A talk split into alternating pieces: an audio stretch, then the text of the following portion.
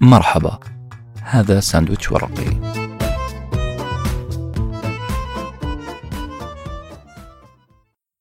ليالي الحنية. هي قصة حنيت فيها بلا وعي. قصة زيارة لعالم النوستالجيا. حاولت أستعيد ليالي كانت كلها حنية. القصة حصلت بتاريخ 9 شوال 1431 الوقت كان بعد أذان الظهر مباشرة. كنت أستعد للعودة إلى البيت بعد يوم طويل في العمل. كان هذا السبت هو أول يوم نرجع فيه للعمل بعد إجازة طويلة إجازة رمضان وعيد الفطر. ركبت سيارتي. فتم تفعيل وضع الطيار الآلي مباشرة. وأقصد بوضع الطيار الآلي هو العقل اللاواعي اللي كنت أعمل فيه طوال اليوم أو كل أيامي. هذا العقل اللاواعي اللي يعمل بطريقة أوتوماتيكية بروتين محدد. طيار آلي يجعلني أتصرف بلا وعي. ربط حزام الأمان شغلت الراديو عدلت المراية غيرت نمرة السيارة لوضع الدي. وبدأت أتمتم مع الأغنية اللي اشتغلت على الراديو. كان هذا الروتين هو النفس روتيني المعتاد كل يوم أخرج فيه من العمل. بالطبع أخرجت الجوال عشان أجري اتصال. اتصال أنا متعود أعمله كل ما انتهيت من دوامي. اتصال أخرج به من هموم الدنيا وأسمع أحن صوت في العالم. أحن صوت يداعب إذني ويملأ قلبي هدوءا واستكنانا. أخرجت الجوال وبدأت أبحث عن الرقم في دليل الهاتف. كتبت الحروف التالية ألف ميم. وعلى وشك أن أكتب حرف الياء. توقفت. ضغطت على أسناني بقوة. وكأن تيارا كهربائيا ضربني. قفلت الجوال ورجعته في جيبي بكل أدب. سرحت بعيد وجاني شعور غريب. نسيت أن الوالدة توفت في إجازة رمضان بالتحديد في 14 تسعة 1431 كان شعور غريب غير مريح.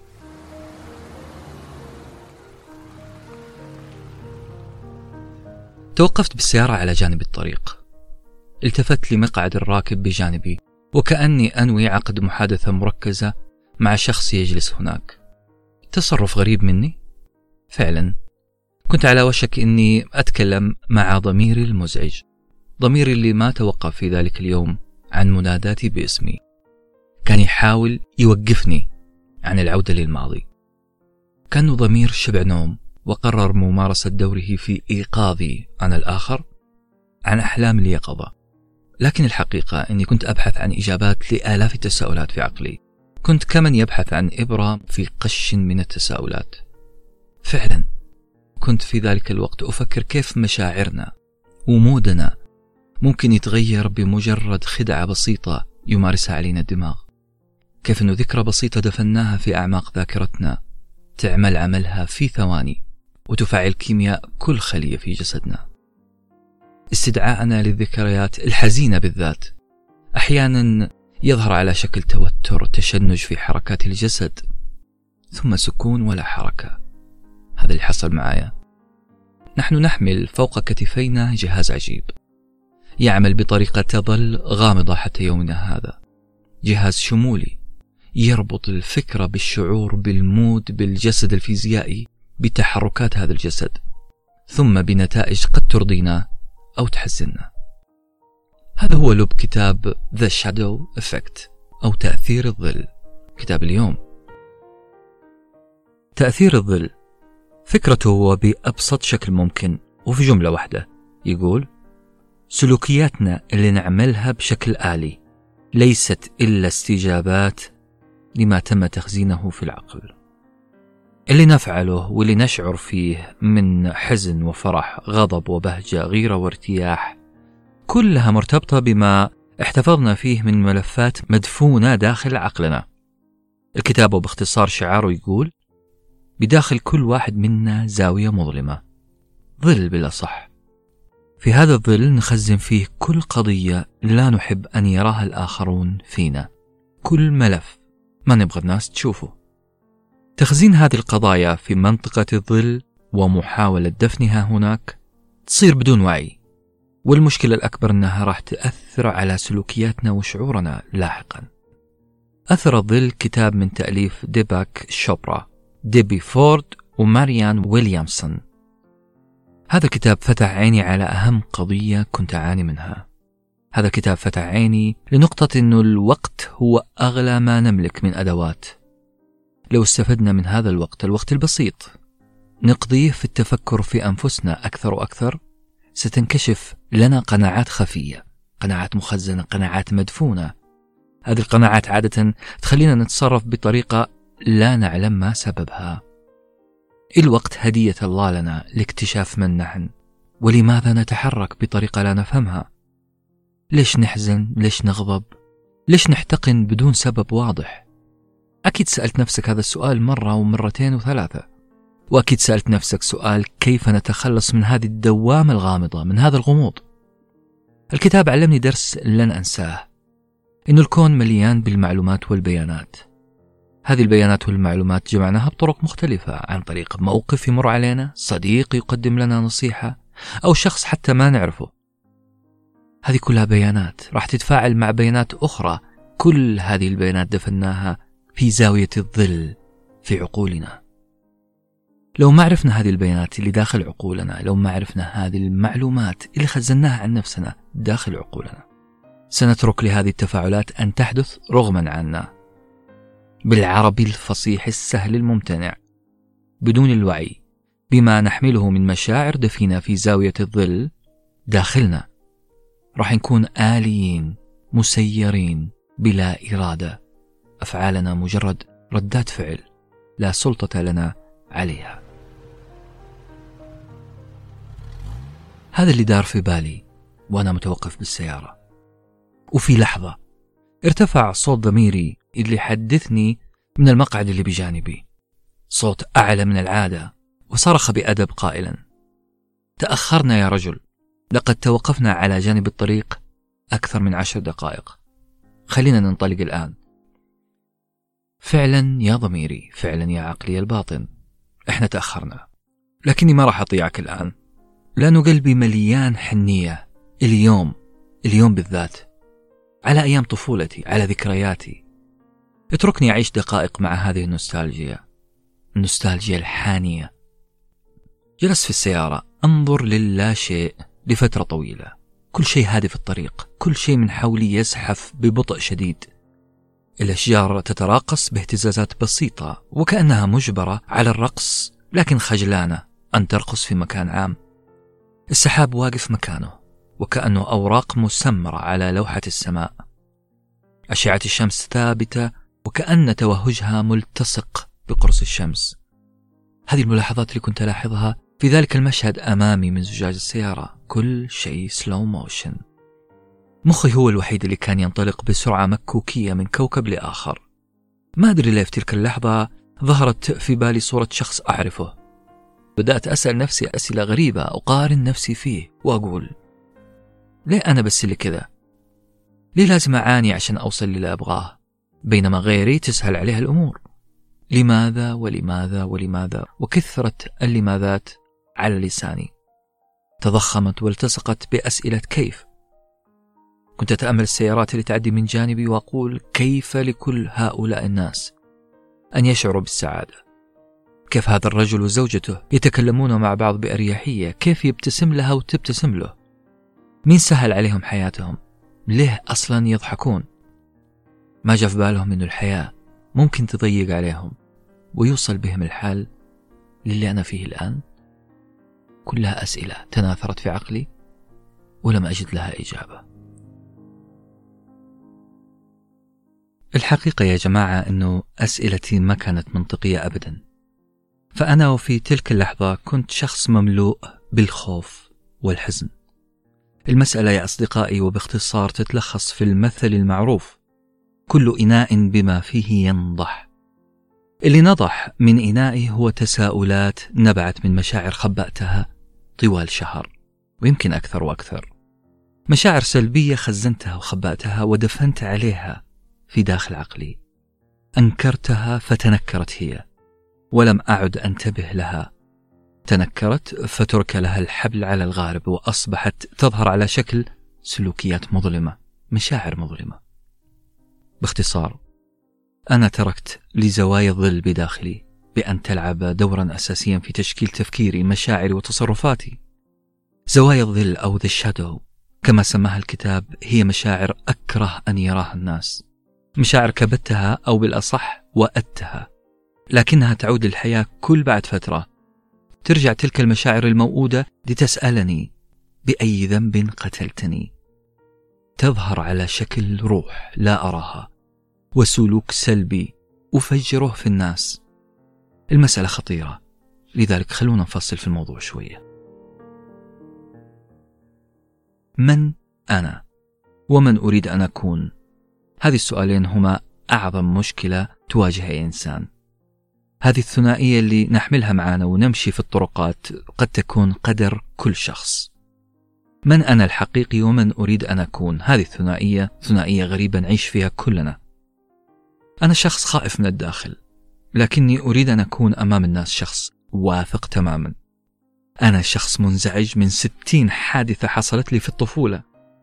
في نفس الوقت أظهر أمام الناس بابتسامة. أخفي بلمعان هذه الابتسامة زوايا ظل كثيرة ومكبوتة. ركزوا بنظركم أصدقائي. ركزوا للشارع. وانت تمشي في الشارع. سترى وجوه الناس الشاحب منها والمشرق. النشيط والكسول الغاضب والمبتسم. كل أولئك الناس أمامك يحملون حملا ثقيلا على أكتافهم. ثنائية من هم؟ وماذا يريدون أن يكونوا؟ الثنائية ما هي فقط في شخصياتنا بل في كل مظاهر الحياة. الحياة والموت الخير والشر الأمل والاستسلام كلها تعيش داخل كل إنسان وتمارس ضغوط. ضغوط على أوجه حياتنا. إحنا نضحك بهجة بالحياة لكن بداخلنا خوف مكتوم من المرض والفقر والموت وساكتين على ذا الكلام.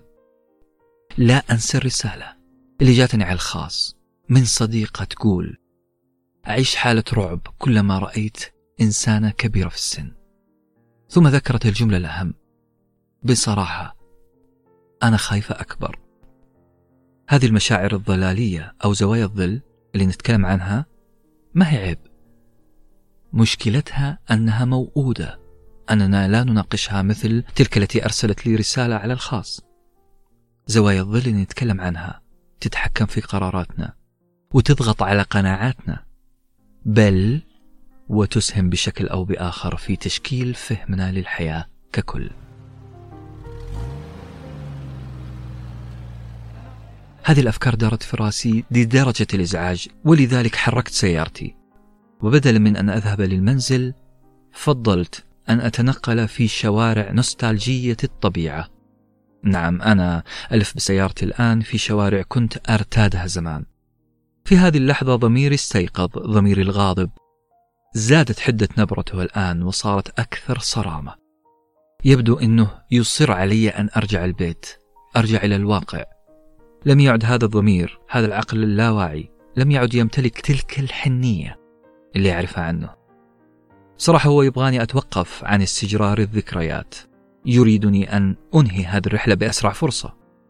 إلا أنني أجد قدمي تعصي هذه الأوامر وتضغط أكثر على دواسة البنزين لأهرب إلى الماضي. أهرب من الحاضر من البيت من كل من في البيت. عندي رغبة ملحة غريبة. إني أتجه لمن عشت معهم وبهم طويلا. مثلا هذا المطعم القديم بجانب بيتي القديم. هذا المطعم اللي عرفت من خلاله الوجبات السريعة. نعم أنا أحفظ شوارع مدينتي عن ظهر قلب. خاصة المنطقة القديمة منها البيوت الأثرية اللي بدأت هيئة السياحة والآثار تعيد ترميمها. ذلك القصر المتهالك بالذات القصر اللي دخلته مرارا وقلبي يمتلئ رعبا من الظلمة اللي بالداخل من تهالك جدرانه.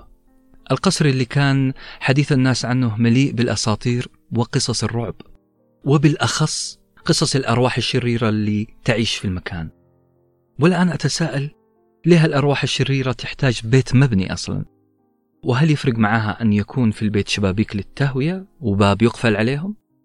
عقلي كان مع كل شارع أمره يعيد ذكرى معينة تشكلت فيها قناعات لم يحصل في يوم من الأيام أن ناقشتها بشفافية. وكأني مع انطلاقة العشوائية في الشوارع بدأت أفهم فكرة الكتاب. زمان ما كنت أفكر في هذه المواضيع. كنت بروح طفل يعيش كل يوم بيومه. يلعب يصاب يبكي ثم ينسى الألم ويرجع للعب. طفل بمعنى الكلمة. هذا الطفل عارف أنه حوله عائلة أحن عليه من النسمة اللطيفة. فعلا كانت ليالي كلها حنية. وأؤكد هنا إنها مو بس في مرحلة الطفولة بل حتى في الشباب. كنت في حالة مصالحة متواصلة مع أحداث حياتي. أسهر أدرس ألعب أخرج بدون أي محاسبة داخلية. حتى عندما بدأ شعري يهطل على مخدتي وفراشي والتي ظهر أثرها كبقعة ناصعة أعلى رأسي. بالعربي أقصد حتى مع تساقط شعري وظهور صلعة صغيرة وانحسار خط الشعر على جبيني إلى الوراء قليلا وكأنها حالة جزر لن يلحقها مد مستقبلا. حتى مع هذه التغيرات لم أتأثر كثيرا. كنت غالبا ما أسخر منها بطيب خاطر. يعني كنت راضي عن التغييرات الجسدية اللي طرأت علي. لكن ليت تعاملي مع البقع اللي بداخلي اللي في قلبي كانت بنفس الدرجة. للأسف هنالك جوانب خفية لم أكتشفها إلا مؤخرا ولحسن الحظ أنني توقفت على جانب الطريق واسترجعت في رأسي معلومات قرأتها في كتاب The Shadow Effect. نعم يا أصدقائي بداخلنا ثنائيات وصعب أن ننكر ذلك. واللي يصر على أنه الإنسان أي إنسان عبارة عن طبيعة واحدة قدرات محددة خيارات محدودة هو إنسان يكذب عينيه. وإلا ففسروا لي لماذا ننتشي أحيانا فنحس بأننا سنغير الكون؟ وبعدها بيوم أو يومين ننتكس ونرضخ لمحدودية إمكانياتنا وقلة خياراتنا. السبب باختصار أننا لم نكتشف الحياة بعد. إحنا ما اكتشفنا دواخلنا بالأصح دواخلنا المظلمة الظل بداخلنا. الظل بداخلنا مفيد نعم. فلولا معرفتنا للخوف لولا التجارب المخيفة والحزينة في الماضي لما كنا عرفنا معنى السعادة والشجاعة مستقبلا. لولا الطمع ما عرفنا العطاء لولا الموت ما عرفنا طعم الحياة. إنكار هذه الثنائية اللي أمامنا في الحياة خطأ. لكن الهدف والصح أن ننتقل من الظلام والسلبية والخوف والطمع إلى النور والإيجابية والشجاعة والتفاني. هذا هو الهدف. الهدف مو أن نصبح ملائكة تمشي على الأرض. مو أننا نتحول إلى كريستالات داخلها يشبه باطنها ولا أن نتحول لبشر بلا عيوب حتبقى فينا عيوب حتبقى فينا بقع ظلماء. لكن بمجرد أن نكتشف حقيقة وجود هذه القناعات الخفية الأشبه بالظل بمجرد أن نكتشفها ونسلط الضوء عليها.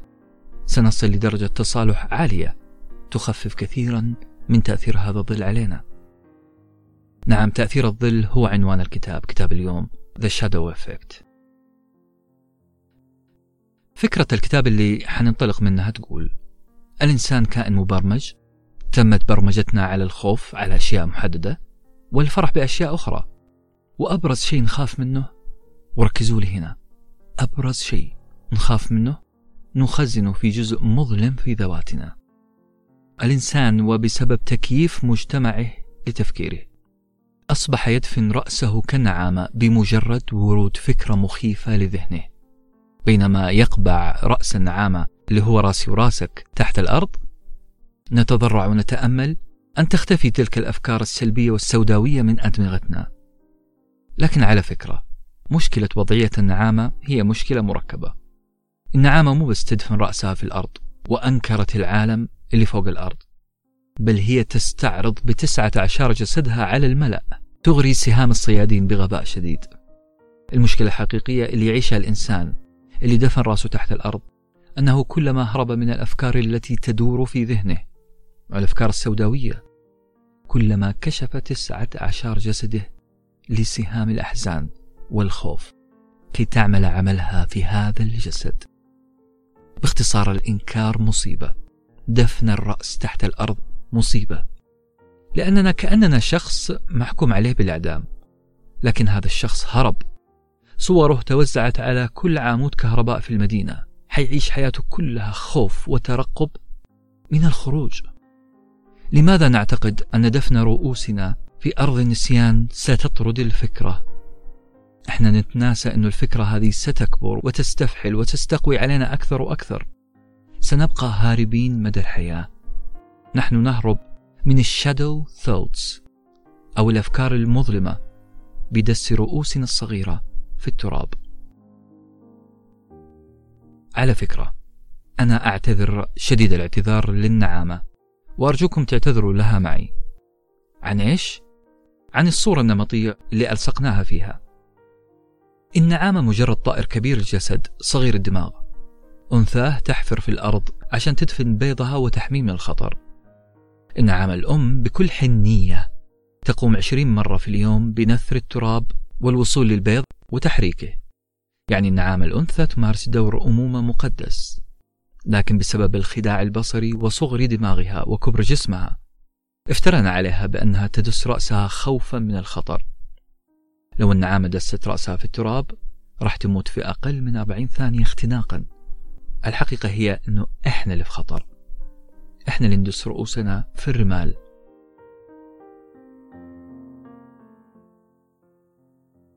بعيدا عن الطيور والنعام خلونا نتكلم في اللي يهمنا الظل داخلنا. الظل اللي إذا استفحل فينا فهو راح يسيطر علينا بدل من أن نسيطر عليه. يعني هو اللي حيتحكم في حياتنا هذه الأفكار المخاوف المدفونة حتشكل جميع قراراتنا في المستقبل عارفين هذا معناه إيش؟ معناه أنه قرارك اللي تعتقد أنه قرارك هو مجرد قرار نفس خائفة وسؤالي هنا هل يرضى أحد أن يتخذ قراره نفس خائفة؟ وهل هذا القرار في مصلحتك أم ضدك؟ الجواب الطبيعي ضد مصلحتي ضد حياتي ضد المنطق كله. الإنسان الخائف سيضع ألف عذر وعذر لنفسه كي يمنع نفسه وأهله من ممارسة حياة طبيعية. الحياة الطبيعية اللي من المفترض كلنا نعيشها. إذا كان المثل المصري الجميل يقول اللي انلسع من الشوربة ينفخ في الزبادي. فللأسف الإنسان الخائف واللي ترك خوفه هو اللي يتخذ قراره له. هو إنسان ما ذاق في حياته الشربة والسبب أنه قاعد ينفخ في الزبادي طول حياته. بمعنى أننا نعيش دائما في حالة تأهب واحتياط حالة خوف لأنه داخل قشرة دماغنا جزء مظلم نتجنب أن نكشفه ونناقشه. من الآخر إحنا رفضنا أن نعترف فيه. مع حالة النوستالجيا اللي انتابتني خلال مروري بالشوارع كل واحد فيها يكتب سطر في تاريخ حياتي. قلت لنفسي حاجة. ليتني أعود لطفولتي. ليتني أرجع للأنا الأولى اللي كنتها. أتمنى أني أرجع أوثنتك هذه الكلمة اللي استخدمتها بالضبط أوثنتك وأقصد فيها أن أرجع شخص صافي من غير كل تلك السطور المشوهة اللي شكلت فهمي للحياة. مع كلمة أوثنتك ضربت فرامل. وبدأت أهدي سرعتي لأدنى درجة. وتذكرت كلمة authenticity. هذه الكلمة مرت علي قبل كذا في بودكاست أمريكي عظيم. بودكاست كان يهاجم تركيز كل كتب تطوير الذات والمعالجين وعلماء النفس. كان يهاجم تركيزهم على فكرة يطرحونها دائما وهي التخلص من طبقات الدهان التي وضعتها لنا المجتمعات رجال الدين رجال الفكر الروايات الأغاني وال وال وال. ويقول فيما معنى كلامه أشغلتونا بالريال سيلف. أشغلتونا بالكلام عن النفس الحقيقية. أشغلتونا بالتركيز على تنقية الروح مما علق بها من شوائب. خلونا بدل التركيز المبالغ فيه على الرجوع للأنا الحقيقية أو النفس الحقيقية يقول هذا البودكاستر خلونا نركز على صناعة الإنسان تشكيل هوية جديدة بدلا من هدم القديمة. يعني بالعربي البودكاستر معترض على مسألة استكشاف الذات الحقيقية. بصراحة أنا كنت معجب بكلامه ولا زلت. ليه أنبش الماضي؟ طالما أنا أقدر أصنع حاضري ومستقبلي. بعض المغردين كذلك في تويتر عندهم نفس الرأي. قرأت لكثير يسخرون من محاولة الناس التعمق في الذات. بعضهم كانوا يهاجمون هذه التوجهات بأنها هي نفسها سبب مشكلة الإنسان. الإنسان سبب مشكلة لنفسه بالبحث عن الذات. لما يعيش حياته؟ لما يعيش حياته كما هي لما يصنع نفسه ويصنع الحياة التي يريدها له في الحاضر والمستقبل. البحث العميق في الذات وأصل الذات والرجوع للأنا الحقيقية ما ألوم الناس لو انتقدوها. ولا ألوم صاحب البودكاست الأمريكي ما أقدر ألومهم لأنها فعلا فكرة مخيفة أني أعيش حياتي كلها أبحث في الماضي. أحاول أن أعود لذاتي النقية الخالية من الشوائب. أنا متفهم جدا هذا الشيء. أنا معكم أن الولوج لنفق الأوثنتسيتي أو التركيز والمبالغة في التركيز على العودة للذات هو شيء معيق نوعا ما. أنا إنسان ناجح أرجع ليش لورا. أنا تشكلت شخصيتي حسب المجتمع اللي أنا عايش فيه سياق المجتمع التكنولوجيا العادات التقاليد والقوانين. ليش أرفضها؟ لكن عندي وجهة نظر بسيطة. أنا شخصيا أعتبر العودة للأوثنتسيتي العودة للذات الحقيقية والنبش فيها هي خطوة واحدة للوراء عشان أستطيع أن أقفز 90 متر للأمام. زي لاعب الوثب العالي اللي يرجع خطوتين عشان ينطلق. زي الشخص اللي يبدأ يتعلم على لوحة المفاتيح بالطريقة الاحترافية بعشرة أصابع. راح يلاحظ أنه بمجرد أنه يبدأ بعشرة أصابع راح يكون أبطأ مقارنة بأيام كان يكتب بإصبعين بس. لكن هذه مدة مؤقتة فترة مؤقتة. شهر بس على الأقل وحيصير يكتب بالعشرة أصابع بطريقة أسرع مليون مرة. نعم عودتنا للخلف أحيانا والنبش في الماضي هو فقط محاولة لمعرفة أنا خايف من إيش خايف ليش الآن؟ ليه حزين؟ ليه أعصب فجأة بدون مبرر واضح؟ ليه أكتئب فجأة؟ ليه أحزن؟ فترة الرجوع للذات الحقيقية هي فترة مؤقتة أشوف فيها الجبل الجليدي تحت الماء. وأعرف أن قمة الجبل الجليدي اللي فوق سطح الماء هي مجرد ديكور. المسألة ما هي تطرف بين رأيين؟ إما أبحث في حقيقتي أو أتجاهلها تماما. لا المسألة توفيق بين الرأيين. رأي معترض ورأي مؤيد على نبش الماضي والبحث في الذات. يا جماعة في النهاية المسألة تكاملية وليست متعارضة. في رأيي على الأقل. أعتقد عندكم سؤال الآن هل الموضوع خطير لهذا الحد؟ ما راح أجاوب على سؤالكم أصدقائي المستمعين والمستمعات بل سأذكركم بموقف معين كنتم فيه قلقين أو خائفين كيف كان شعوركم وقتها؟ طيب كيف كان ذلك المغص اللي شعرت فيه؟ بسبب هذا الخوف طبعا كيف انسدت نفسك وكيف تبلورت حياتك بناء على ذلك الشعور بالخوف ملاحظ أنه إحساسك الجسدي والنفسي وحتى قراراتك اللي المفروض تاخذها بعقلانية كلها كلها تشكلت بناء على الخوف. ما بالك صديقي وصديقتي؟ ما بالكم؟ لو كنت خايف من يوم ولادتك من مجموعة أسئلة وإلى اليوم هذه الأسئلة ترفض مناقشتها.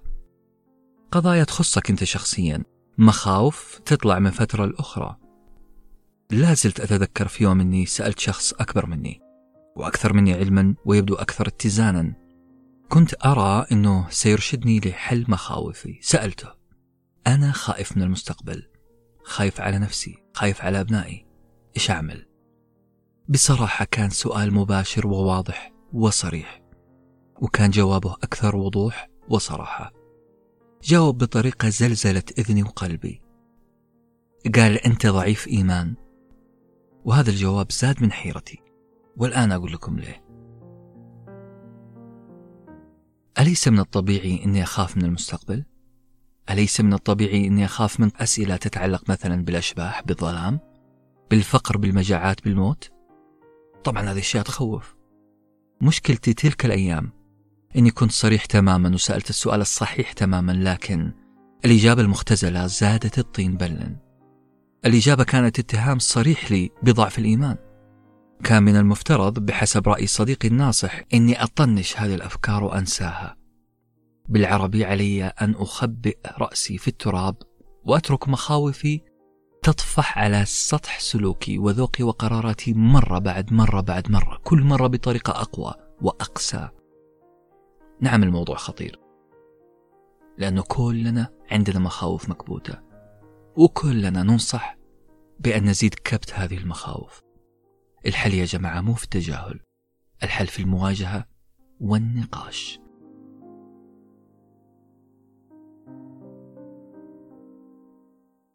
ضعيف إيمان ببساطة كذا. أليس الخوف شيء طبيعي فينا كلنا؟ أنا ما أعرف شخصية في الدنيا ما تخاف مهما كانت هذه الشخصية. طبعا باختلاف الدرجة وباختلاف سبب الخوف لكن طالما أنا إنسان فأنا لازم أخاف وأقلق. إجابة أنت ضعيف إيمان فيها درجة من الصحة نعم.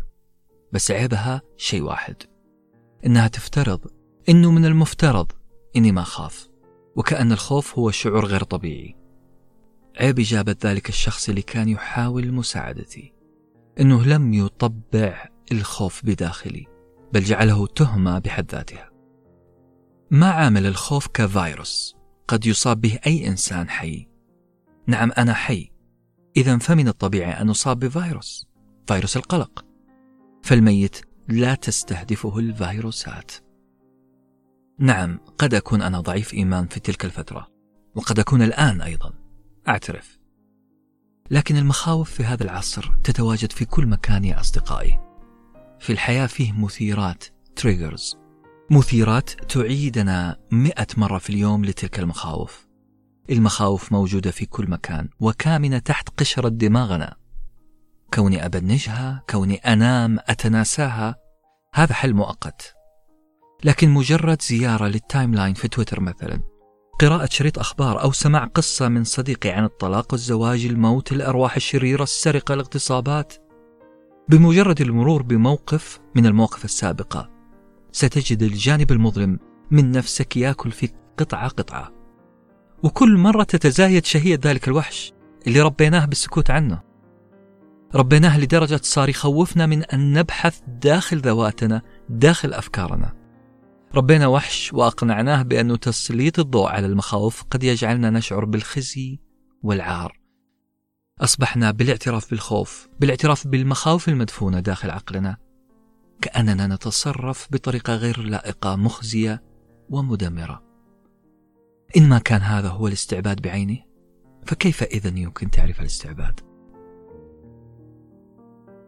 الاستعباد هو اللي تحدثت عنه إحدى مؤلفات الكتاب ديبي فورد الفتاة اللي عاشت حتى الثلاثين من عمرها في حالة هلع خوف وهروب شابة بحثت عن الكمال في كل شيء وفي عز رحلتها عن الكمال كانت تدفن رأسها في التراب هربا من إيش؟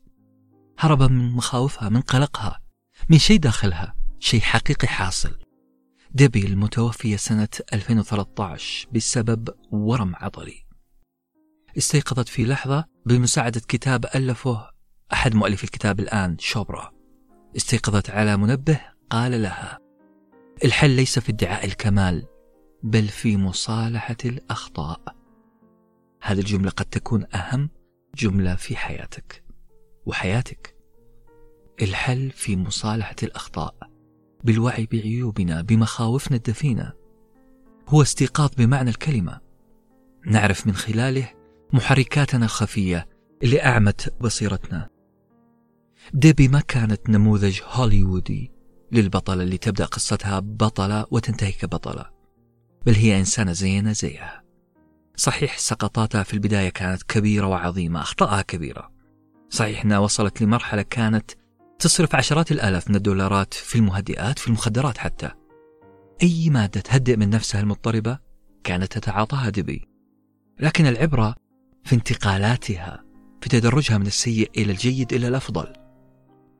العبرة بالضبط في انتقالها من الاعتماد على مهدئات خارجية مؤقتة على مسكنات ما تعالج الخوف بل تبنجه قليلا. العبرة في انتقالها إلى عالم احتضنت فيه مخاوفها فهمت هذه المخاوف وبدأت تحل هذا اللغز العميق. لغز القلق الغير مفهوم بالعربي. ديبي طبقت سلوك النعام الحقيقي وليس الأسطورة اللي نسبناها نحن البشر إلى النعام. كل ما قيل لها من صغرها عن الصورة الكاملة للإنسان الكامل أعادت ديبي ضبط هذه الصورة وعاشت وماتت كبطلة حقيقية متحررة من المخاوف. أصدقائي يا ترى كم هو كم الإجرام اللي يمارس علينا؟ إجرام علينا كلنا كصغار وكبار. ربط السعادة والرضا بشيء خارجي يجب أن نصل إليه. كم صرفنا من آلاف آلاف آلاف الريالات والدنانير والجنيهات. وإحنا نجري خلف مكملاتنا مهدئاتنا. كما أقنعتنا الإعلانات والسنابات بأنه سفرية لهذا الأوتيل الإيطالي أو زيارة لذلك المكان الشمالي أو اقتناء تلك الشنطة والسيارة أو أو. هذه التصرفات هي الصورة التي سترضينا عن أنفسنا. كارثة بمعنى الكلمة. نعم. نعم نعم. السيارة والشنطة والمتحف والأوتيل حق مشروع أن نقتنيها ونزورها. لكن أبدا هي ليست المحطة الأخيرة اللي نبغى نوصلها. لا يفهمك أحد. أنه هذه أقصى طموحاتك. لن ولم تكن هذه هي مصدر الاستقرار الحقيقي اللي ننشده. بمعنى آخر يجب أن ننتبه ألا نتحول لوحوش استهلاك وألا ننجر لمصيدة تقول لن أكون كذا إلا بامتلاك كذا. هذه معركة خسرانة لأن الاتكال فيها على مسكن موضعي خارجي الحل.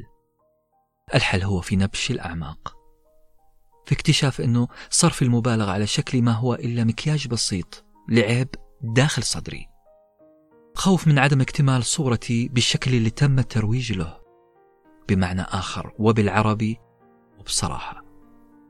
استهلاكي وسلوكي وقراراتي لو كانت بسبب شخص آخر هو اللي شكله لي فأنا تحت تأثير الظل. أنا تحت تأثير قناعة انخدعت من زمان فيها. واعتقدت أنها حقيقة من الحقائق.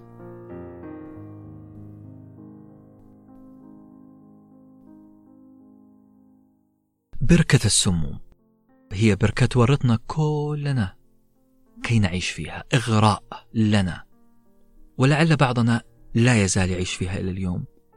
بركة السموم هو الاسم الذي استخدمته رائدة الأعمال والكاتبة في مجلة فوربس الأمريكية أماندا نيفل. وكانت تقصد ببركة السموم العالم اللي يأخذ برأسنا إلى الكمال. العالم الذي يحتنكنا إلى الكمال. يحتنكنا يعني يأخذنا من الحنك. وأنتم كرامة. الكمال هذا المصطلح الجميل جدا الرائع. في نفس الوقت هو مصطلح سام وخطير. خطير على كل من يلج فيه بدون فرامل و control. مرة ثانية الكمال مصطلح جميل ومغري. لكنه سام أشبه بوصف الشاعر مشعل الزعبي حين يصف فتاة قائلا تدعو للإلحاد في كلماتها وجمالها يدعو إلى التوحيد. الكمال ظاهريا جميل براق جميل جدا يدعو إلى التوحيد لكن إملاءاته تؤدي إلى هلاك الإنسان. نعم هذا هو الواقع. أماندا كاتبة المقال اللي تكلمنا عنه قبل شوي. المقال عنوانه الكمال عدو كل شيء. تقول أحد مدربينها طرح عليها فرضية غيرت لها حياتها. الفرضية تقول إنه كلنا كبشر سعينا في يوم من الأيام أو في جزء من حياتنا إلى الكمال وأنه هذا الشيء جزء من مشاكل عصرنا الحالي. تقول أماندا إنها بعد سنتين من سماع فرضية مدربها وجدت أن ذلك حقيقة هذه الفرضية غيرت لها حياتها غيرت نظرتها تجاه الكمال والسعي وراء الكمال. هذا السعي اللي كانت تعتبره أماندا وسام شرف لها. علامة فارقة لن تتنازل عنها تقول أما الآن فبدأت أتأمل في أي شيء يغضبني أو يقلقني فأكتشف أنه سببه سعيي للكمال. بالصح إحنا نقول أنه السبب زعلها غضبها أو قلقها هو نتيجة شيء فعلته لا يتطابق تماما مع تصورها المسبق. خلونا نكون صريحين. السعي للكمال مفيد لا شك في ذلك. لو ما سعينا للكمال لن نتطور. وخلينا نكون أكثر صراحة نقول خاصة في مجال الأعمال. هذا المجال اللي لا يحتمل أي خطأ فيه. مجال الأعمال فلوس تجارة. أي خطأ في التجارة خسارة صاحب الشركة الموظفين عوائل راح تتضرر. الكمال مفيد للالتزام والاحتراف والبيع نعم. يجب أن نضع معايير عالية ثم خطوات تشغيل تضمن أننا نطبق هذه المعايير. وبكذا حتظهر النتائج مطابقة تماما لما هو متوقع للصورة اللي توقعناها لكن مشكلة الكمال تظهر في شقين. الشق الأول هو التطرف في معايير الكمال. بحيث نضع معايير عالية للغاية غير قابلة للتطبيق سمعتم عن ظاهرة بعض الفتيات اللي تحاول تتقيأ. أعزكم الله. تتقيأ ما أكلته مباشرة بعد الأكل. عندها صورة معينة للكمال. ما تبغى تحيد عنها. المشكلة في المعايير العالية الغير قابلة للتطبيق. إحنا حنمتعض من عدم إمكانية تطبيقها طبعا. هذه هي بركة السموم. هذه هي بركة السموم بعينها. بركة نغرق فيها غضبا وعدم رضا. أما الشق الثاني أو المشكلة الثانية في الكمال هو عندما يستخدم الكمال على مستوى اجتماعي. كلام غريب. لا خلينا نفصل شوية. الكمال في المستوى الاجتماعي على ثلاثة أنواع. كمال ذاتي. وهي الصورة المثالية الخالية من العيوب اللي أصنعها أنا لنفسي. يعني وزن محدد شكل محدد ملمس شعر محدد نفسية محددة ملامح وجه ومود محدد. أبغاها تكون بالمليمتر كما أريد. لازم ما أتغير عن هذه الصورة المثالية اللي أرى فيها نفسي. هذا كمال ذاتي معاييره على فكرة غير قابلة للتطبيق. لن تتصالح مع نفسك. أما النوع الثاني فهو الكمال الاجتماعي. الكمال الاجتماعي هو الصورة التي أريد الناس أن يروني فيها. الصورة اللي أبغاهم يتكلمون عني بها. أنا أريد أن أكون في نظر الناس وسيم. ظريف اجتماعي مسلي ناجح سعيد. وهذه الصورة نلقاها في الجنة إن شاء الله. معايير عالية عالية جدا. أريد من كل الناس أن يروا صورتي بهذا الشكل. هل هو قابل للتطبيق؟ أترك لكم الإجابة. خليني أروح للنوع الثالث. النوع الثالث من الكمال هو الكمال المتوقع في الغير. آه. يعني معايير الكمال اللي أحطها في أصدقائي. إنهم يكونون مرحين متساعدين حواجبهم شكلها كذا ملابسهم شكلها كذا نفسياتهم كذا. عندي صورة محددة للناس وكمالهم وهذه مصيبة بحد ذاتها. أي ابتعاد من هؤلاء الناس اللي حولي عن الصورة اللي رسمتها لهم؟ فهم كذابين. هم ليسوا أصدقاء ليسوا صادقين. هذا اللي راح أقوله بسبب المعايير العالية اللي حطيتها في أصدقائي. صور الكمال الثلاثة اللي تكلمنا عنها مصيبة علينا. لأنه معناها أنه كيلوغرام واحد قد يجعل صورتنا أمام نفسنا مهزوزة. رأي سلبي لأحدهم على خفة دمنا بأنه دمنا ثقيل مثلا. معناها اهتزاز صورتنا أمام أنفسنا.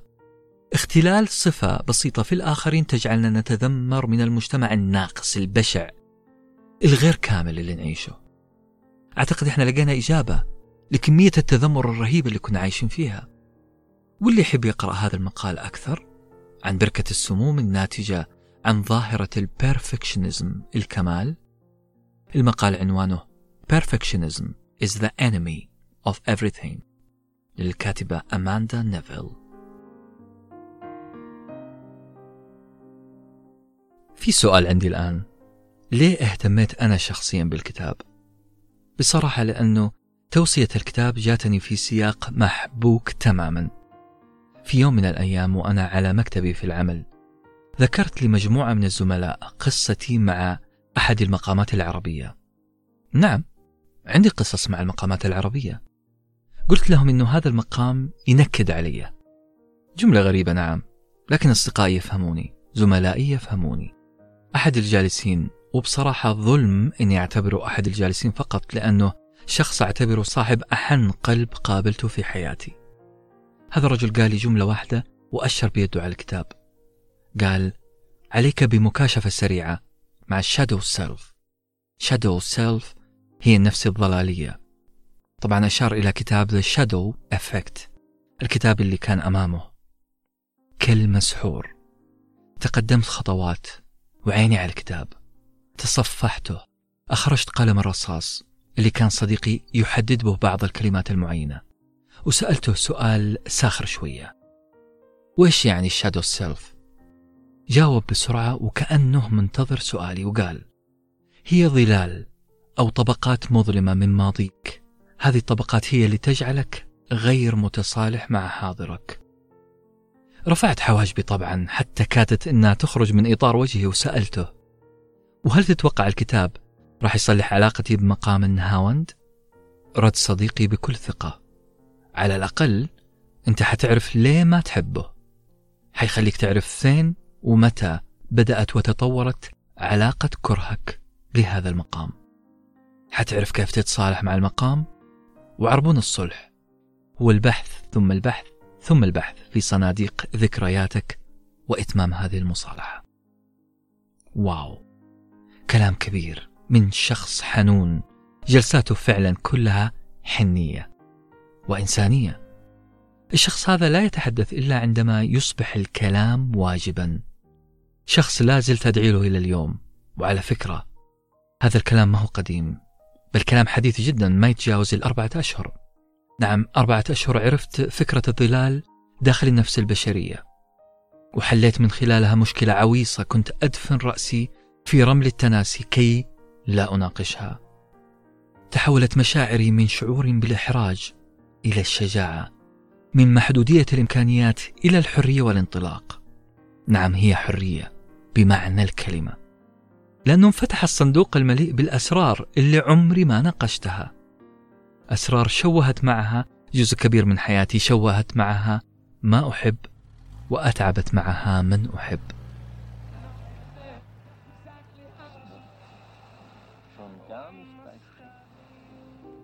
أصدقائي بعد سلسلة الحوارات الذهنية رفعت صوت الراديو وبدأت أستمع إلى الأغاني الرديئة اللي شغالة ما يهمني أنا بس أبغى أخفي صوت هذا المزعج بجانبي ضميري أو عقلي اللاواعي.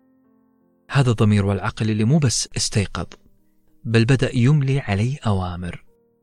ضميري اللي أصبح إنسان يمسك بمقود السيارة ويحاول أن يغير اتجاهي وكأنه إنسان يريدني أن أعود لواقعي وأنا أرفض متشبثا بالدركسون أحاول أن أبقى في صندوق ذكرياتي. إلى أن استطعت أن أدخل إلى شارع الأمان. أو هكذا كنت أسميه. شارع الأمان هو شارع كنت ولا زلت أحس فيه أنه أكثر شارع يبعث راحة نفسية لقلبي. تتعانق فيه الأشجار على جانبي الطريق وتشتبك. ويبقى الخط الأسفلتي وكأنه نفق ضيق تمر فيه السيارات.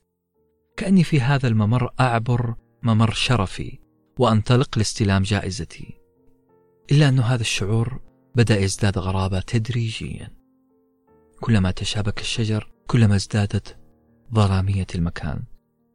اختفى النور. واضطريت أني أخلع النظارة السوداء واستبدلها بنظارتي الطبية فموقفي أثناء القيادة حرج وأحتاج تركيز. أصابعي بدأت تضغط بشدة على مقود السيارة. وكأني بدأت أحذر من هذه الظلال. سبحان الله هذه الظلال اللي كنت قبل شوي أعتقد أنها شيء مريح للعين. بدأت تسبب لي إزعاج في القلب والمزاج.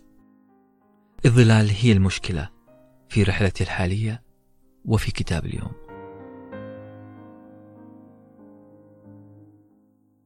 الكلمة الأهم في الكتاب كلمة شادو ببساطة وركزوا في الجملة القادمة. الظل هو مشروع جماعي. تم صناعته من قبل كل شخص قابلته أو آخر عشت معاه وآخر صادقته وآخر عمل كرئيسك أو أخرى عملت كرئيسة لك. شخص تواصلت معاه على تويتر أو شاهدته على سناب شات عموما. الظل مشروع جماعي الجميع ساهم به. كل واحد كان له يد في صنع تلك المخاوف بداخلك. هم بالمناسبة ما هم أشرار مو أشخاص يكرهونك بل يظن معظمهم أنهم يعملون لك الخير. القبيلة العائلة الأهل المدرسة إلى ما لا نهاية. هم أناس حولك يحبونك لكن كلهم زرعوا فينا داخلنا قيم تعنى بالجيد والسيء. هنا الكاتب استخدم مصطلح غريب شوية.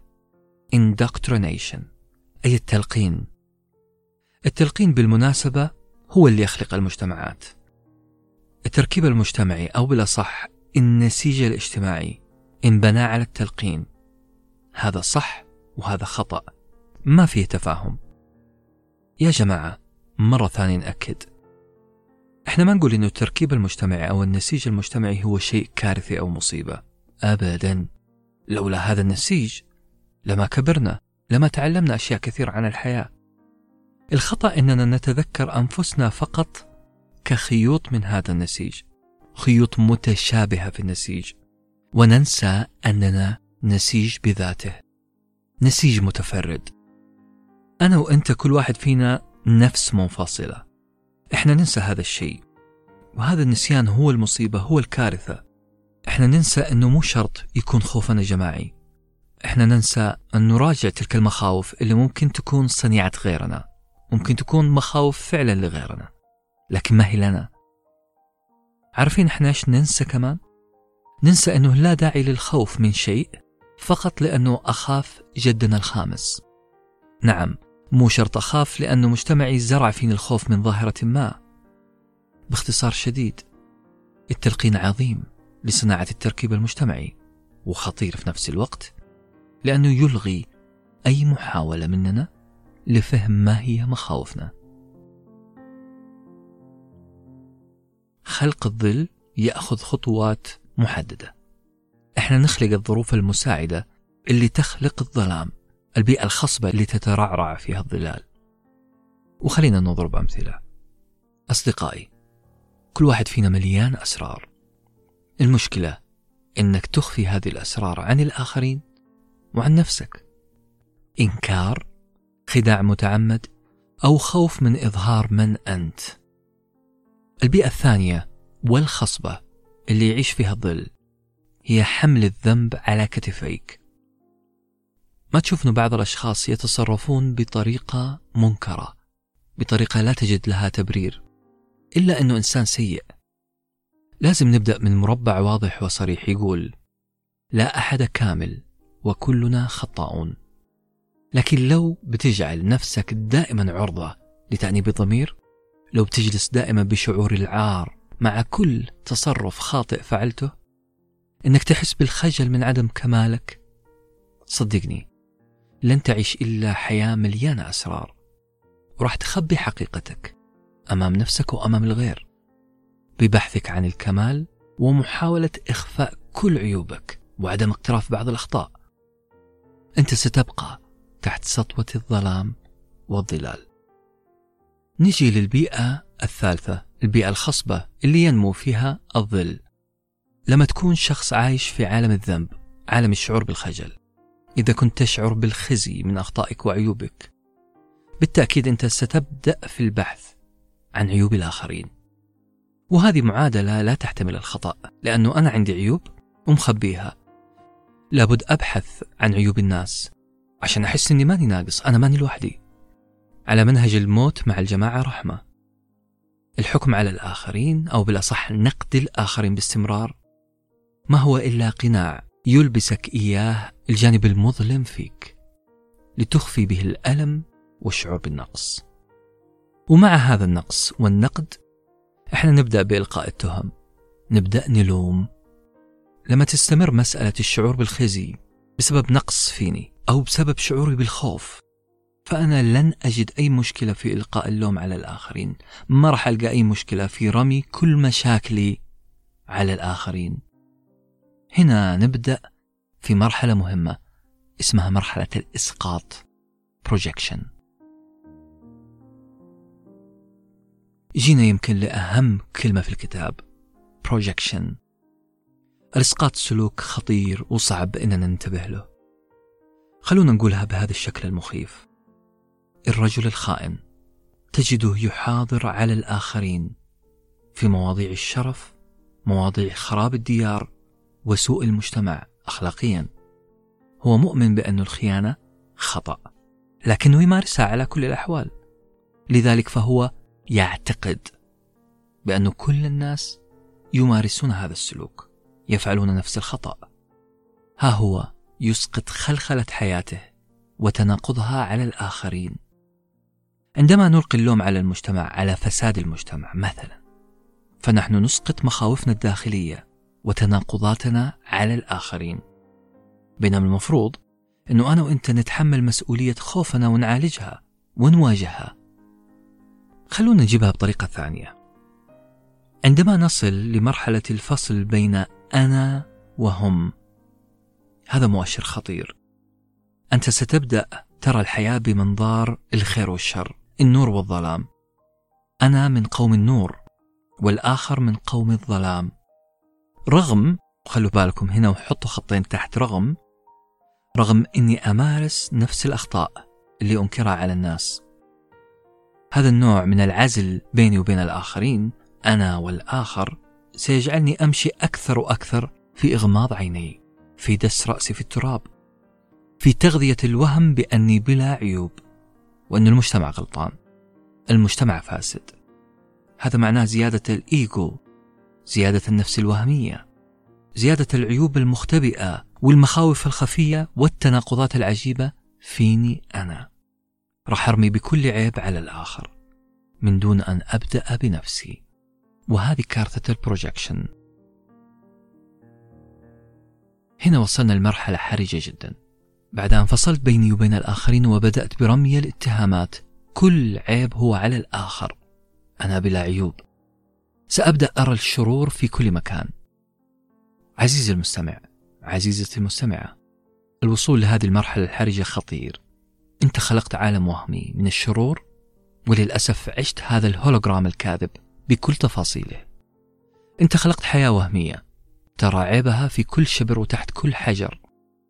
أنت وصلت لمرحلة إنكار لحقيقة موجودة فيك. عيب فيك أنت. خوف بداخلك. ومو بس كذا. في صفحة 59 من الكتاب الكاتبة صرحت بأن بعض الناس يصلون لمرحلة خطيرة وهي أنا في هذه المرحلة راح أغمض عيني وأهز رأسي بقوة عشان أخرج الحقيقة من رأسي. سأصل إلى حالة إني ما عاد أقدر ألاحظ إني أكذب على نفسي. تتذكروا الآن مثال النعامة وتخبية رأسها في الرمال؟ لا الحقيقة غير. الحقيقة إحنا اللي دافنين رأسنا في مخدة من ريش نعام. أعترف أنه كل الكلام اللي راح سلبي جدا نعم. لكنه بداية الحل. إحنا قبل شوي تحدثنا عن مراحل تشكيل الظلام. وبسرعة شديدة قلنا إنه العيب اللي نستحي منه لا نريه الآخرين. نكدس كطبقات من الظلال إلى أن نعمي أعيننا عنه. ويزيد هذا الشعور بالخزي بسبب التناقض بين ما نؤمن فيه بين حقيقتنا وبين ما نريد أن نكون. وبسبب هذا الشعور بالخزي نبدأ إطلاق التهم على الآخرين إسقاطها على الآخرين. نشكل فئتين فئة نحن وهم ونرمي هم بكل خطأ. إلى أن تبدأ تجد الأخطاء في كل مكان في كل شبر. وتبدأ في الكذب على نفسك ثم لا تلاحظ هذا الكذب. هذه مرحلة خطيرة.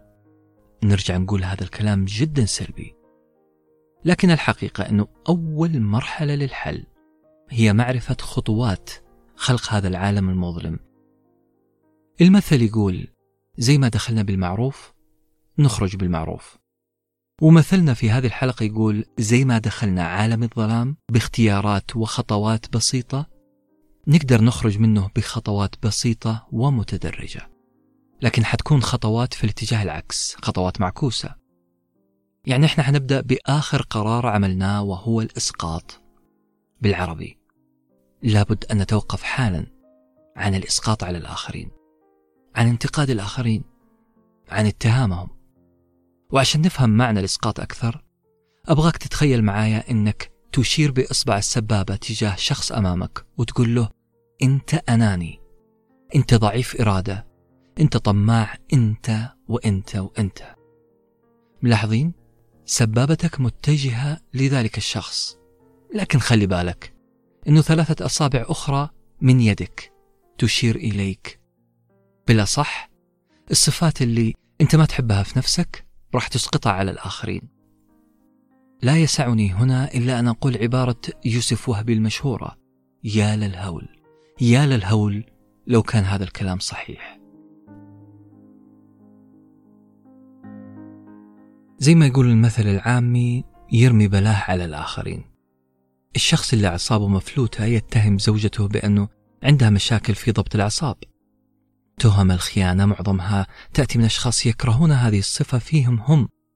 الشخص يستبسل في الدفاع عن نفسه ويرمي بالحجارة على الآخرين. يا ترى كم شخص مسقط يقابلنا في اليوم؟ هل أنا وأنت وأنت عندنا إسقاطات على الآخرين؟ أوضح أنواع الإسقاط هي قول أحدهم هي تكرهني. أو واحدة تقول هو يكرهني.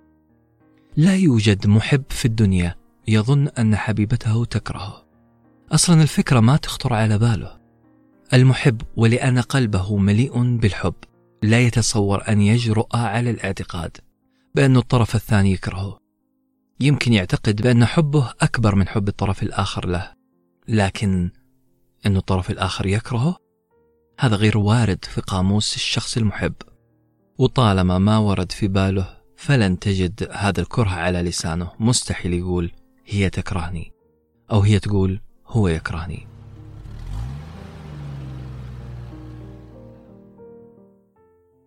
بعد سلسلة الأفكار هذه ومع آخر التفات لي تجاه الخط السريع. أخيرا سكت رفيقي في السيارة. هدأ روعه وتوقف عن مناكفتي. هدأ هذا الضمير هدأ هذا العقل اللاواعي. وهو يشاهدني أقود السيارة باتجاه البيت. نعم أنا قررت إني أعود لحبايبي في البيت وأسلم على رأس كل واحد فيهم. بعد ما اكتشفت فكرة الإسقاط وخطورتها. ملاحظين. ملاحظين كيف ارتفع هرمون الحنية عندي؟ هذه المرة لعائلتي على حساب ذاكرتي. اكتشفت أنه كل ثانية غضب وزعل وضجر أظهرتها أمامهم. ما كانوا هم السبب الرئيسي فيها بل المسألة مسألة جبل ثلجي. جبل ثلجي مخفي لم أره أو بالأصح لم أسمح لنفسي أن أراه. لذلك أنا ضغطت على دواسة البنزين محاولا الإسراع والوصول للبيت بأسرع طريقة. أريد أن أصلح خطأ قديما. قلبي الآن مليان سعادة لما أمتلكه الآن من أدوات جديدة أدوات حياة جديدة. وكأني طفل استلم شهادة نجاحه واللي تثبت أهليته كإنسان حقق إنجاز جديد في الحياة. ما أبغى تنطبق علي مقولة من لا يرحم لا يرحم كذلك.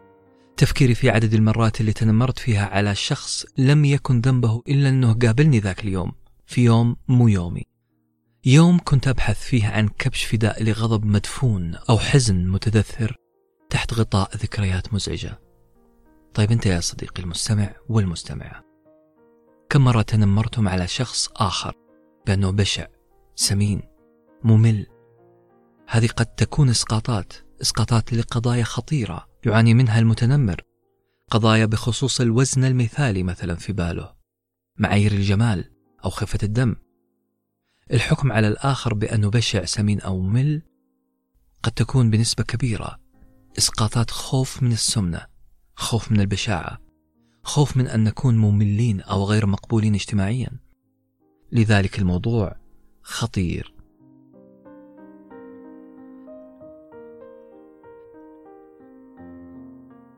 هنا لازم نأكد على نقطة. فرقوا يا جماعة بين المشاعر وإسقاط هذه المشاعر لأنه الفرق كبير. الغضب هو شعور طبيعي ومفيد أحيانا وأؤكد هنا أحيانا.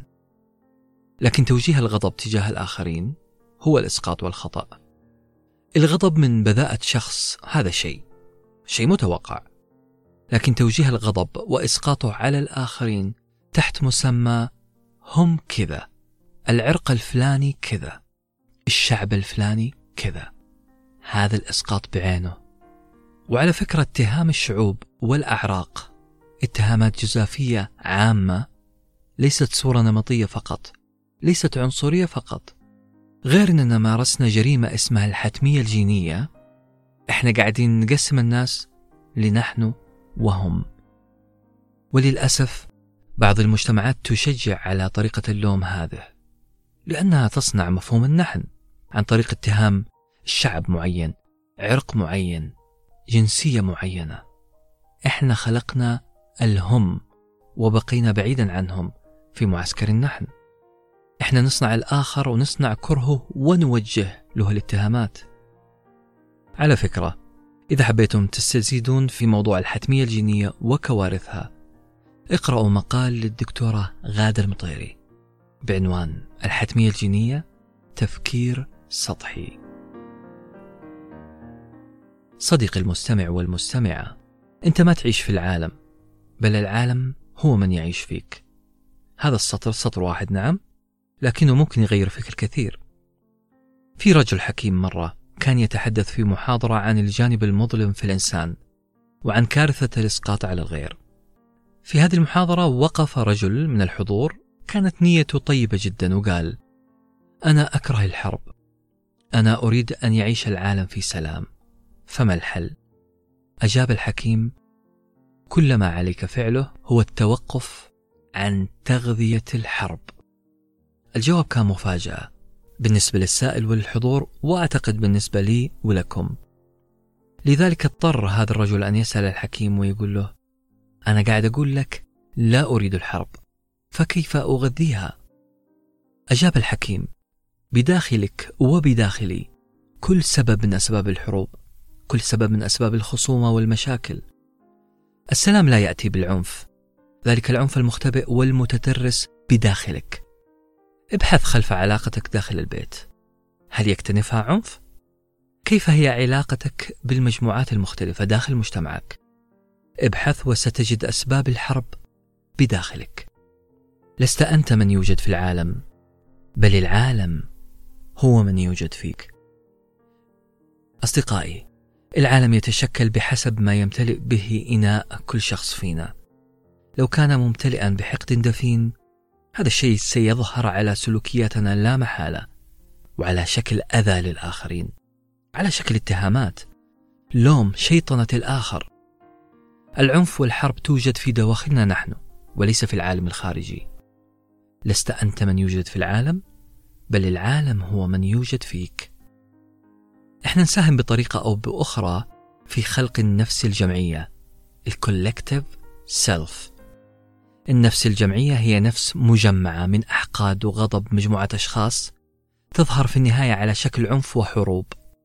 نحن من نغذي الجانب المظلم داخلنا ونغذيه ليل نهار دون أن ندري.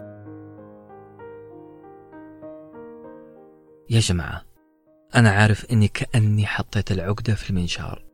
أنا قاعد أقول إنه الجانب المظلم فينا هو جانب خفي هو جانب سري متترس متنكر هو جانب قوي يعمل بدون وعينا كأني عقدت الأمور لأنه أي إنسان طبيعي راح يسأل الآن طيب كيف نقدر نصطاد هذا اللص؟ كيف نقدر نصيد هذا المتسلل? الكتاب أعطانا حل والحل سهل تقريبا. عليك باصطياد المشاعر السلبية اللي تداهمك. وهذا مو شيء صعب. سهل اني أنتبه إني شعرت بالغضب سهل اني أنتبه إني شعرت بالغيرة أو الخوف. وإذا ما كان سهل نسهلها. قصة الشاب متوسط الحال اللي راح أطرحها الآن قد تسهل عليكم تعلم هذا النوع من الصيد. القصة وما فيها أنه الشاب متوسط الحال أو بصراحة فقير نوعا ما مقارنة بأقرانه. هذا الشاب كان دائما ما يدعى للعشاء عند أصدقائه ميسوري الحال. في يوم ما وهو على العشاء مع الأصدقاء جاء على باله أنه يقول قصة ووجه كلامه لصديقه قائلا تتذكر يوم أنت وزوجتك على الرصيف ارتفع صوتكم وبدأتم في الجدال؟ اليوم اللي كان فيه المطر مال الشارع. أنتم انشغلتم في الصراخ على بعض لدرجة أنكم نسيتم وجودي في تلك اللحظة. ومن كثر انشغالكم في الجدل في تلك اللحظة بالضبط. وقفت سيارة فان كبيرة. مكتوب على جانبيها كلمة بلو تانترم أو نوبة الغضب الزرقاء. نظر هذا الشاب الفقير لبقية الحضور مبتسما وقال أظنها مفارقة عجيبة. أليس كذلك؟ الحضور بكل لباقة هزوا رؤوسهم بالموافقة أو احتمال كبير بالمجاملة. وعدت الحكاية لكن الزوجة بطلة القصة اللي للتو حكاها هذا الفقير وبعد انتهاء العشاء ما سكتت. راحت للشاب وقالت له أنت كيف تجرؤ على سرد قصة زي هذه أمام الناس؟ هل قصدت إهانتنا؟ الشاب مذهول رد عليها ابدا ما كان قصدي الاهانه الزوجة أصرت على غضبها وقالت إيش اللي خلاك تقول قصة زي هذه؟ إيش كان شعورك وقتها؟ إيش كنت تفكر فيه قبل ما تتفوه بهذه القصة اللي ما لها معنى؟ الشاب قال صدقيني ما كان في شيء في بالي. الزوجة وفي نبرة حازمة جدا قالت من الأفضل لك أن تتذكر اللحظة اللي سبقت قرارك في أن تسرد القصة. فتش جيدا وقل لنا إيش كان شعورك وقتها؟ قصة غريبة نعم.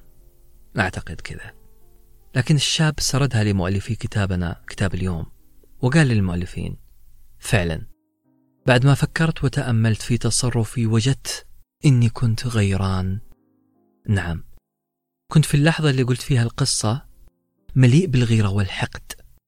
أنا في العشاء مع أصدقائي جالس على طاولة لا أتحمل تكلفة قارورة ماء واحدة أو طبق واحد من اللي فوق الطاولة وأرى أمامي زوج وزوجة سعيدان يتناولان الطعام فكان لابد أن توجه الإهانة لهم. يجب أن يخف هذا الاحتفاء بهما. بصراحة هذا هو شعوري الحقيقي وقتها. أصدقائي من هذا المثال البسيط. تقدر تبحث في تسعة عشر مشاعرك السلبية.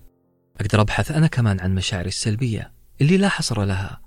وكل مرة أنتبه إني امتلأت غضبا أو حقدا على أحد أحاول ألتقط هذا الشعور وأبدأ في محاولة معرفة أسبابه. باختصار أنا هنا أتعامل مع هذا الشعور وكأنه قمة جبل جليدي. مرة ثانية هذا الشعور هذا الغضب هذا التصرف السيء هو قمة الجبل. الشعور ليس الجبل الغضب ليس الجبل الغيرة ليست الجبل. هي مجرد قمة بسيطة تظهر في مشاعر تعيش تحت سطح الماء في الظلام وهي الجبل كامل. هي اللي جعلتني أغضب أغار وأحسد. سمعت مرة شخص قال جملة في الصميم يقول انتبه عندما يزف إليك خبر عن أحد معارفك سواء كان الخبر سيء أو جيد. فقط انتبه ولاحظ. لاحظ أول ثانية تسمع فيها الخبر. هذا الشعور اللحظي في تلك الثانية هو الشعور الحقيقي تجاه ذلك الشخص. فلو سمعت أنه مثلا حصل على شهادة الدكتوراه انتبه لما يساورك في تلك اللحظة. هل اشتعلت النار في صدرك؟ أها أنت اصطدت هذا الشعور. مبروك. برافو عليك. ابحث مباشرة. هل كنت تتمنى أن تكون أنت ذلك الشخص الذي يحصل على الشهادة؟ اصطاد الشعور وابدأ في المرحلة التي تليها وهي معالجة هذا الشعور والتعامل معه بالطريقة الملائمة. وهنا نجي للمرحلة الثانية من الكتاب. المرحلة الثانية انفصل وتجاوز المشاعر. بعد اكتشافك لمشاعر الغضب والخوف والحزن اسحبهم للسطح. نعم أنا أعني ما أقول. انتبه لا تترك المشاعر السلبية ترجع تغوص للأعماق وتغرز مخالبها في داخل نفسك. استدرجها للسطح. استدرجتها شفتها وفهمتها مضبوط؟ جاء دور أن تفصل نفسك عن مشاعرك. ببساطة لاحظ معي هذه الجملتين. حاول تلاحظ الفرق بينهم. الجملة الأولى تقول هذا الغضب غضبي غضبي أنا. الجملة الثانية تقول هذا الغضب هو أنا. لاحظتم أي فرق بينهم؟ الجملة الأولى this is mine هذا الغضب غضبي أنا. والجملة الثانية this is me هذا الغضب هو أنا. أكيد لاحظتم الفرق. كارثة هي محاولة إلصاق أي تصرف أهوج أو حماقة. الصاقه بأنفسنا. لنصبح في النهاية نحن الحماقة والهيجان. ولا تتوقع إنك ما تعمل هذا الشيء إلا بالعكس نحن نعمله دائما. تذكر معي العبارة المتكررة على لسان كل الناس واللي تقول أنا أصبر سنين ما عندي مشكلة. لكن إذا زعلت فزعلي راح يكون مخيف. أكيد سمعتم نبرة التهديد هذه قبل كذا. قالها لك أحد معارفك مثلا. لاحظ معي كمان المثل اللي يقول اتقي شر الحليم إذا غضب. مثل جميل. لكن نحن نقوله دائما عن أنفسنا أو عن شخص آخر اتسم بالحلم ونحذر أنه هذا الحلم قد يتحول إلى انفجار. أنا قابل للاشتعال في أي لحظة. هنا إحنا فرشنا الطريق للغضب بأرتال من الورود أو البارود بالأصح. إحنا عرفنا عن نفسنا بأننا ناس تنفجر في أي لحظة بعد صبر طويل. إحنا ألصقنا المشاعر بأنفسنا فأصبح الغضب المتفجر نحن ونحن الغضب المتفجر. الكتاب يقول لك انتبه لا تصنف نفسك على أنك السيد غضب أو السيد قلق. مستر أنجر أو مستر أنزايتي. أنت فين والغضب فين؟ ظالم نفسك ليه معاه؟ ابدأ بمراقبة لغتك اللي تستخدمها لوصف نفسك ومنها. تقدر تفصل نفسك عن هذه المشاعر السلبية. الغضب شيء وأنت شيء آخر.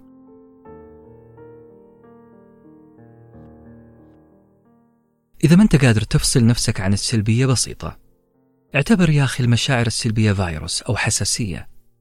أنت ما أنت الحساسية ولا الفيروس. الحساسية والفيروس أشياء طارئة تظهر لسبب معين. لكن بأي حال من الأحوال أنت لست الفيروس ولا الحساسية. كذلك أنت لست الغضب أنت لست الخجل ولا الخوف. إلا لو كنت مصر أنك أنت الغضب وأنت الخجل. فهذا قرارك ولا حيلة لنا في تغيير قناعاتك. بعد هذه العملية بعد ما فصلت نفسك عن الغضب الغضب شيء أنت تملكه أو عارض يمر عليك أوكي؟ هنا نبدأ بعملية إضافية. نطرد فيها هذه المشاعر السلبية اللي تحاول تلزق نفسها فينا بالعافية. مثلا في مجموعة عبارات ترديدها كفيل بأن يجعلك تفصل نفسك عن المشاعر السلبية. أنا آسف هذه ليست فقط عبارات بل هي مانترا ترنيمات سميها أي اسم لكن لازم تكون في قاموسك اليومي عشان لا تحول نفسك بنفسك إلى الغضب والحزن والخوف. العبارات كالتالي الزهق والملل هذا حيعدي. مية في المية راح يعدي. هو شيء مؤقت وليس شيئا يستمر للأبد. هذه الحالة مريت عليها قبل كذا وعرفت أتجاوزها ولذلك راح أتجاوزها. رمي التهم على الغير ما حيساعدني أبدا أبدا. أنا مسؤول عن ما يحصل الآن. عمر ما في إنسان فايز في لعبة اللوم لذلك بلاش ألوم أحد. العصبية عمرها ما تحل موضوع. لا هي تزيد المشاكل دائما. أنا أكبر وأسمى من هذه المشاعر السلبية. أنا كينونة أرقى بمراحل عدة. المود السيء يجي ويروح. حتى أسوأ أنواع المزاج السيء حيروح بعد شوية. كل ما علي هو أن أنتظر. صديقي وصديقتي إذا اقتنعت وجربت مثل هذه العبارات وأكيد راح تثبت هذه العبارات صدقة معك. عندها حتكتشف فعلا أنه المزاج السيء يجي ويروح. فلا توصف نفسك بأنك نكدي بأنك ملول بأنك نحس. مثل ما قلنا هي زي الفيروس اللي ياخذ وقته ويعدي. عندما تثبت هذه العبارات جديتها وفعاليتها مبروك. أنت اكتسبت مهارات تجاوز لا يمتلكها إلا القليل. الشخص اللي مو قادر يفصل نفسه عن مشاعره السلبية هو شخص يردد عبارات مشهورة. متداولة. مثل أنا لا أستحق ذلك. ليه أنا بس اللي يصير معايا كذا؟ والله سيندمون. أضاعوني وأي فتى أضاعوا أو أي فتاة. هذا اللي حصل لي راح يسبب لي جنان. لازم أشتت هذا الشعور من ذهني وأشعر بعدها بالتحسن. هذا نصيبي. أنا كذا وراح أبقى كذا. هذه العبارات الفائتة تنفع في مسلسل درامي لكنها بصراحة هي أشبه بطبقة صمغ إضافية تضيفها أنت للمشاعر السلبية عشان تلتصق هذه المشاعر بك وتصبح أنت الغضب والحزن والنحاسة. أضاعوني وأي فتى أضاعوا هذه ببساطة رمي تهمة على الكون بأنه فرط فيك. هي ما فيها أي اعتراف بأن هناك جانب مظلم دفين داخلك. إنكار أن هناك مشاعر سلبية بداخلك تحتاج الانتفاضة منك. أنت ولا أحد سواك. سؤالك واعتراضك بأنه هناك من يتحمل الخطأ. هناك من يجب أن يدفع الثمن. تساؤلك ليه أنا بس اللي يصير معايا كذا؟ كلها إسقاطات ورمي تهم. هي نوع من تشتيت بصرك عن الداخل ورمي الثقل والحمل والغلط على الخارج. أؤكد لك أن الحزن سيبقى ويتمدد. لن يختفي لأن مصادر هذا الحزن هو الكون. هم الناس اللي ينكدون عليك ليل نهار. ملاحظين كيف أننا ألصقنا نفسنا بالمشاعر السلبية ورمينا كل حل خارج يدينا. الحل يا جماعة أن تفصل الحزن عنك؟ أنت لست الحزن بل هو عارض طبيعي زي أي عارض مرضي. يحتاج معالجة وعناية ووعي. مشاعر الخوف مهمة عشان نتحرك. لولا الخوف من المنافسة ما ابتكرنا الجديد في إنتاجنا في ساندويتش ورقي مثلا. مشاعر الخوف معقولة لكن المشكلة لو بدأنا نرى أنفسنا ككائنات خائفة حزينة مضطربة قلقة. والحل؟ الحل هو أن تتعاطف مع هذا الشعور. ولاحظ معي أني قلت تتعاطف مع هذا الشعور وتتفهمه. وليس أن تندمج معه أو تتأثر به. عبارة بسيطة زي ماشي معلش. أنا أفهم ما أشعر به من ألم. بعبارة زي هذه أنت حتضرب عصفورين بحجر. أولا أنت أبعدت نفسك عن الشعور. أنا فاهم ذلك الشعور المؤلم. أنا أفهم ما أشعر به. ملاحظين؟ في كائن فاهم وفي شعور. هذا الكائن فاهم هذا العارض المؤقت. اللغة. اللغة يا جماعة اللي نكلم فيها نفسنا. اللغة اللي تدور داخل عقلنا. ليس طبعك التألم ولست الشاب المتألم دائما.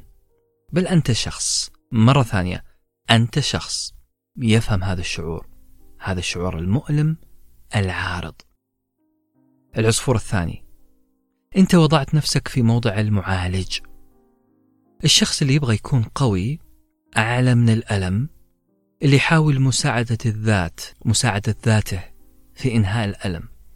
أنت سمحت لنفسك أن تكون ما تريد أن تكونه إذا كلمة السر هنا هي أن تفهم الألم الألم اللي هو الحزن الغيرة والخوف ثم تبدأ تتعامل معها كمعالج. أنت لم تغرق في رمال الظلال القاتلة لم تسحبك للأسفل بل فصلت نفسك عنها وتعاطفت معها كمعالج. لكن خلي بالك من نقطة. التعاطف والتفهم شيء ومعايشة المعاناة بحذافيرها شيء آخر. إحنا بشر ما نستغني عن بعض وأعتقد فيكم هذه الميزة بل أجزم بذلك. أنا شخصيا أحتاج أفضفض وهو أو هي تحتاج للفضفضة. الاستماع والإنصات والتعاطف مشاعر إنسانية نبيلة إلا إلا أنه لازم تنتبه بألا تنجرف في تعاطفك لتصل إلى مرحلة يجهدك فيها هذا التعاطف ويؤثر عليك. لازم نرسم خط واضح وصريح بين التعاطف وبين الاندماج الكلي مع المشكلة. بداخل كل منا صوت متألم. من الجيد أن نتعاطف معه. من الجيد أن نفهمه. ونبدأ في خطوات الحل. لكن أنه يتحول هذا التعاطف والفهم مع المشكلة اللي إحنا عايشين فيها إلى التورط في عيش المعاناة بحذافيرها؟ هذه المصيبة هذا هو الخطر. إذا وصل الصوت اللي بداخلك إلى حالة من القوة بأنه يقول لك أنت حزين بسبب هجر فلان لك أنت في مشكلة حقيقية وتستحق هذا الهجر. آه هنا لازم تعرف أنه هذا الصوت اللي بداخلنا تعملق وتأسد وبدأ يفرض فرضياته. حالة التعاطف يا أصدقائي اللي كنت توليها لهذا الصوت بدأت تتحول إلى حالة اندماج. وبدأ يربط هذه المشاعر السلبية بشخصيتك بشخصك بكينونتك. بدأ يقنعك بأنك حزين وأنك تستاهل هذا الحزن. الآن الآن قارنوا بين العبارتين اللي حنقولها. الأولى تقول هنالك حزن بداخلي. لا بأس أنا أتفهم ذلك. قارنوها بهذه العبارة. هنالك حزن بداخلي. أنا في مشكلة حقيقية. أنا أستحق ذلك. فرق بين الجملتين. فرق السماء عن الأرض. الأولى تعاطف تفهم اعتراف بوجود مشاعر عارضة. أنا أتفهم هذا الحزن اللي بداخلي. اعترفت بوجود حزن؟ لا بأس. لكن الثانية فيها اندماج. اندماج كلي. في تشكيل هوية. هوية حزينة سلبية دائما. أنا في مشكلة حقيقية أنا أستحق ذلك. جاءت فتاة لواحد من مؤلفي الكتاب جاءت تشتكي من تعاطفها الزائد مع الآخرين. هي معروف عنها أنها تنصت لجميع مشاكل أهلها لكن وصل بها الحال أنها صارت هدف لكل الحي. كل واحد يقابلها في الشارع يستوقفها. الناس تشكي لها مشاكلهم. إذنها جميلة. إذنها معطاءة لدرجة أنها بدأت تشك بأنها ترتكب خطأ كبير في حق نفسها سألت المؤلف قائلة هل بالغت في هذا الشيء؟ قال لها أبدا أنت قاعدة تقدمين خدمة عظيمة للناس بالتعاطف معهم لكن سؤالي المهم لك هل يؤثر ذلك على مشاعرك؟ هل اكتست حياتك بالسلبية؟ قالت لا أبدا أنا أتعاطف معهم بكل جوارحي بصراحة أنا أشعر بسعادة لفعل ذلك. كل ما يقلقني هو أنني قد بالغت في ذلك. المؤلف رد برد جميل جدا قال بل وجودك في الحياة سيدتي هو شيء عظيم. أنا أحمد الله على وجود مثلك في الدنيا. هنا المؤلف كان يصف وبدقة أن حالة التعاطف اللي قدمتها هذه الفتاة للآخرين ولا زالت هي حالة مثالية. هي ليست تتعاطف بأنانية. كالشخص مثلا الذي ينصت لصديقه وهو يشتكي من مشكلة خاصة ليشعر هذا المستمع بأنه في وضع أفضل. أنت ما تستمع عشان تقارن بين حالتك وحالة صديقك المزرية أو حالة صديقتك المنحوسة. فتقولون بعدها الحمد لله إني أحسن حالا. بالعربي ليس التعاطف شيء قريب من الشماتة بأي حال من الأحوال. ليس هو أداة للمقارنة ومحاولة الرضا بواقعنا مقارنة بواقع الناس حزانة منكوبين. نعم تعاطف الفتاة ليس تعاطفا أنانيا بل هي تحاول تفهم ما يشعر به الآخرون.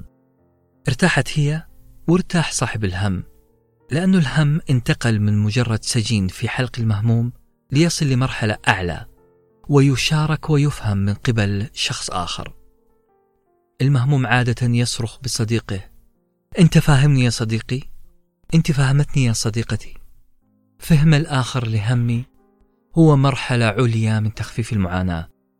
هذه الفتاة تفهمت معاناة الناس وتسببت لهم في الراحة لكن الأهم والأهم والأهم لم تحتفظ بالهم ليجهدها هي أدت نوع من التفهم المريح للغير من دون أن تتسمم نفسيتها. هذا بالضبط صديقي ما يجب أن تفعله مع الصوت الحزين الغاضب الحاسد بداخلك. أوقفت سيارتي عند البيت وأنا في راحة نفسية عظيمة وامتنان كبير للكتاب. الكتاب اللي جعلني أزور الماضي عشان أحلل وأبحث عن ظلال أثرت في حاضري. امتنان أيضا لصوت ضميري هذا الصوت اللي استطاع وبكل حنية أن يعيدني للواقع. إن يعيدني للبيت. ضميري اللي رسم علامة استفهام أخيرة. علامة استفهام وسؤال بنبرة صوت أعرفها تماما. نبرة صوت صديقي في العمل. ذلك الصديق ذو النبرة المليئة بالحنية. الصديق الذي تحمل حلطمتي طيلة الساعتين الماضيتين. تحمل كل شيء طوال الرحلة بالسيارة. تحمل محادثاتي مع نفسي. تحمل توقفاتي في الطريق. تحمل جولاتي العابثة في النوستالجيا. وتحمل تسميتي له بصوت الضمير. والأهم أنه تحمل إنكاري لوجوده. نعم نجح صديقي بكل حنية في إخراجي من حالة النوستالجيا والتفكير القسري ونجح في إقناعي بأن أوصله لمنزله لأن وقت العصر قد شارف على الدخول. وقررنا أن يقضي كل واحد فينا مع عائلته الصغيرة. ليلة من ليالي الحنية. في حفظ الله.